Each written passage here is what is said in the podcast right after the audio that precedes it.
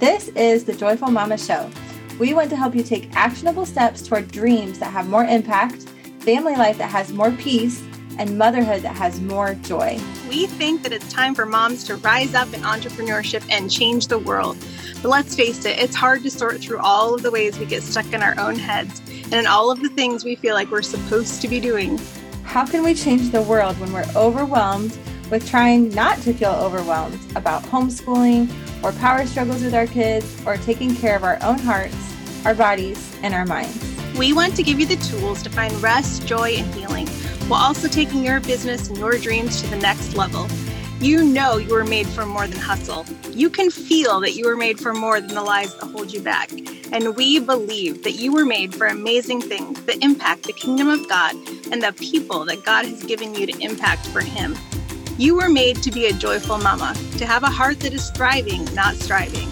And we want to help you step into the fullness of all you were created to become.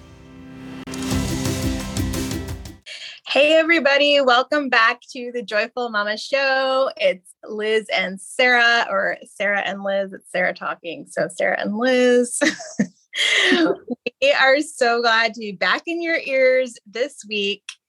And we decided to open the podcast this week with a question. We would love to know and hear from you. And so we're going to answer this question ourselves really quick. And then we want to hear your answers. And so we're going to put a post on Instagram. And if you go to our Instagram, the dot joyful mama, you will see a post with the question What do you do while you listen to podcasts? We want to know what are you doing while you're listening to us? We want to know what's going on on the other side of the headphones. What's happening with you? Are you in the bathtub? Are you in the car? Are you doing laundry, dishes, making food? Are you working? Are you mowing the lawn?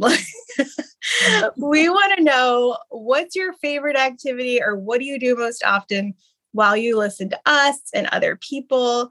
We think it's just such a privilege to be in your ears, such an intimate thing for you to be listening to us while you're in your homes and your cars and shopping.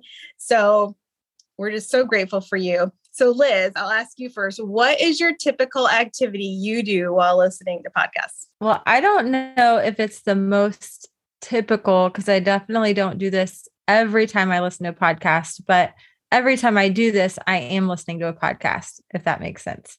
Gotcha. So mowing the lawn, every time I'm mowing, um, you know, ride on the riding lawnmower, every time I'm mowing, I'm listening to a podcast. It's like the thing that makes mowing fun for me. So I always am listening to a podcast when I'm mowing.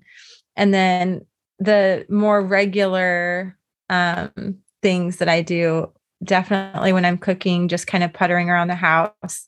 I usually have one earbud in and then one out so I can still hear the kids and what's happening in the house and then have a podcast or even like, you know, an audible book in my ear. So that's what it is for me. What about you? What are you doing when you listen to podcasts? Wait, uh, when I said maybe you're mowing the lawn, right after I said it, I thought that was such a dumb thing to say. How could a podcast while they're mowing the lawn. And then you said, I mow the lawn. So I felt so validated. well, when you said it, I was like, how would she have guessed that? Because I feel like that's kind of a random one. It does require the AirPods, you know, in my ear, and then like the noise canceling, like big muff headphones on top so that the loud sound of the lawnmower doesn't drown out the podcast. So it's taken, you know, some figuring out, but Okay, now I have a great visual of you. Okay, so usually I would say I'm either I I usually am listening to podcasts when I'm out and about. Like when I'm at the store, if I'm grocery shopping without a child, I often use that time to listen to podcasts. Um, I always download them first into my phone, so I'm not trying to like get internet while I'm listening to the podcast because, you know, in a grocery store, the internet's horrible. So I'm often or like meandering around Target on my Sabbath. That's something I love to do is like I need to get one thing from Target, but then I'm there for like an hour just listening to a podcast, yeah. basically my cart, just like my one thing in the cart, wandering around Target. I love um, it. Yes, that's like one of my favorite things to do. And I, like you, always have the one earphone in and the one, one out, even when I'm out in mm-hmm. public, because I don't want to appear appear like totally inaccessible to people. Like even when I'm just seeing strangers, I want to be able to like smile and not have just that like I'm closed off to any kind of conversation. So I always got the one method in, which is probably most moms. But mm-hmm. why don't you tell us what we're going to be talking about today? I've been through such a journey over the last few years with my own mindset and giving myself permission to actually dream and say that I want what I actually want. I was super spiritual and probably a little religious and thought that you had to choose between living a laid down life for Jesus and having abundance. And it seemed like they were polarizing ideas or topics. Like, how could I be, you know, someone who has submitted my whole life and laid down everything, laid down my crown and everything else at the feet of Jesus, and then also pursue wealth, which looks very worldly and, you know, just like stuff. I always thought, well, wealth just means stuff. And what I have come to realize in the last few years through some amazing mentors and and just renewing my mind is that it's not or in the kingdom. It's usually not ever or.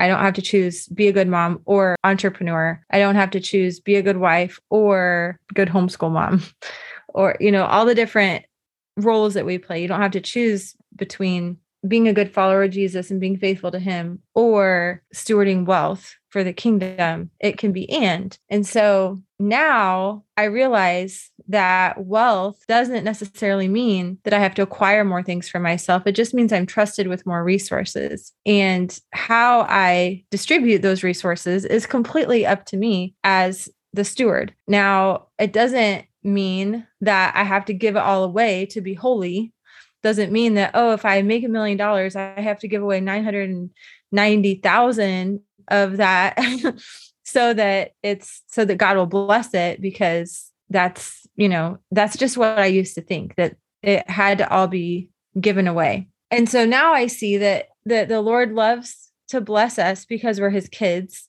and some of it is that he does want us to enjoy life right now where we are.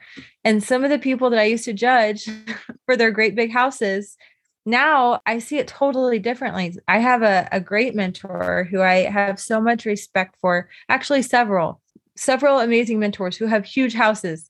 And what I've seen them do with their houses and the, and the hospitality they're able to extend to people is an extension of who God is as a king, as a good father, as someone who creates an atmosphere for relationships. You know, even the retreat that we hosted in the big, beautiful house in, in Texas, it's like mm. it would have been a different kind of experience had we been in a little shack, right? Like there's something about being in a big home with open spaces and light and the aesthetic of, of a room makes a difference in the experience. So, anyway, now I see that abundance not only is so that we can enjoy the the seasons that we're in now with our kids taking our kids on vacation and not having to go into debt or doing little things like buying the throw pillows that bring my heart joy when i do go to target. Little things like that when you have the resources you need you you get more choices you get more freedom which ultimately is the ultimate driver in my life is a life of freedom. But it also does give you the choice to be more generous. And so a king is known by how his kingdom either flourishes or does not flourish. So to me, it would make sense that God would want his children to prosper, not just because he loves us, but because it's a reflection on who he is as a king. And for so many years, I thought that I had to have this like I'll lay down my wants and my dreams and my desires for the sake of the call. I'll mm-hmm. take one for the team because I'll I'll be poor for you, Jesus, like that. And not that there's not anyone there are people that he calls to live that lifestyle of, you know, laying things down and living. I'm not saying that no one's ever called to do that, but I think that there are a huge population of Christians who think that we're all called to that or think they're called to that when they're not. And so anyway, that's how I believed, but it was because I my mindset was wrong and I didn't understand I could stay at home with my kids and have an opportunity to make a significant income that could make an impact on the kingdom outside my home while I'm impacting the kingdom inside my home. So, anyway, tell us about your journey. That's kind of a long spiel about mine and where I've come from, but single motherhood was, you know, food stamps and all the things. I was like more than happy to pay the price. And now looking back, I'm like, I didn't really have to pay that price. I could have been the stay at home mom who homeschooled and was single and found a way to not rely on the government, which no shame. I, I I'm not I don't feel condemned that I did. I didn't know what I didn't know. But now I'm like, I I want to pursue wealth and I don't feel bad about it, which is an amazing transformation. And I'm mm-hmm. so grateful.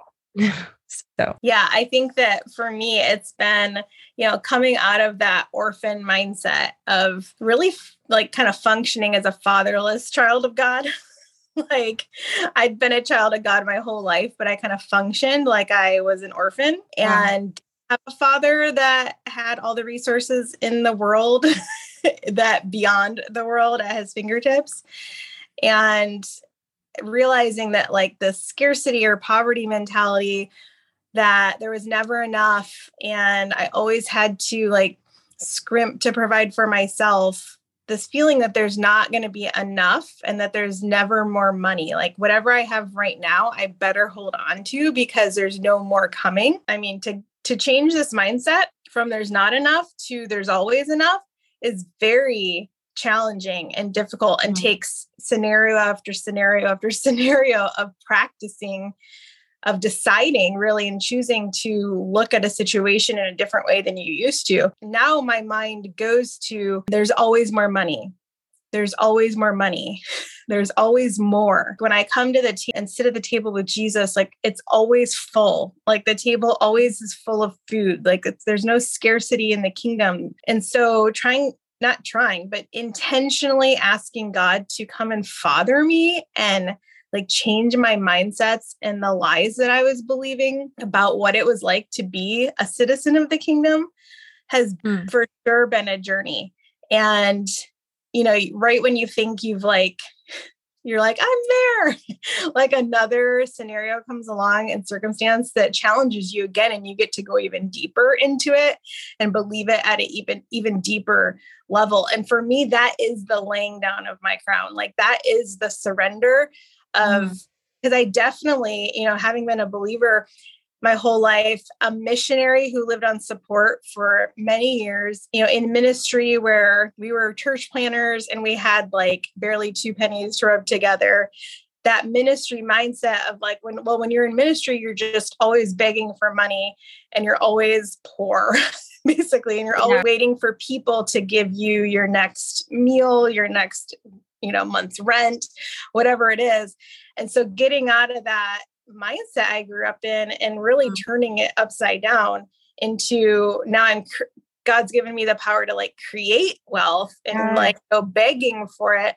It's such a a mindset shift. I love how you just brought up the power to create wealth because I think so many of us stay stuck in like just before getting to a place of abundance and prosperity because we're waiting. We're waiting on God, we're waiting on people, we're waiting on the idea or the stars to align or all of the things to be in place or we're waiting to feel ready. And it's a proactive thing. You know, I think that's Deuteronomy 8:18 if I mm-hmm. remember correctly. God has given us the power to create wealth and that is a very active create means i'm putting my hands to something. I'm bringing something to life i'm i'm taking something that was not there and making it there right? So we're really as being made in god's image we are called to be creators and creating wealth is something that we can really partner with the lord in and it does glorify him to get our free heart centered homeschooling ebook or to book a breakthrough call about homeschooling or business with Sara, visit the links in the description of this podcast. Also, we always want to hear your questions or ideas for new podcasts, So do please slide into our DMs on Instagram or post in our Facebook group. We would love to hear from you.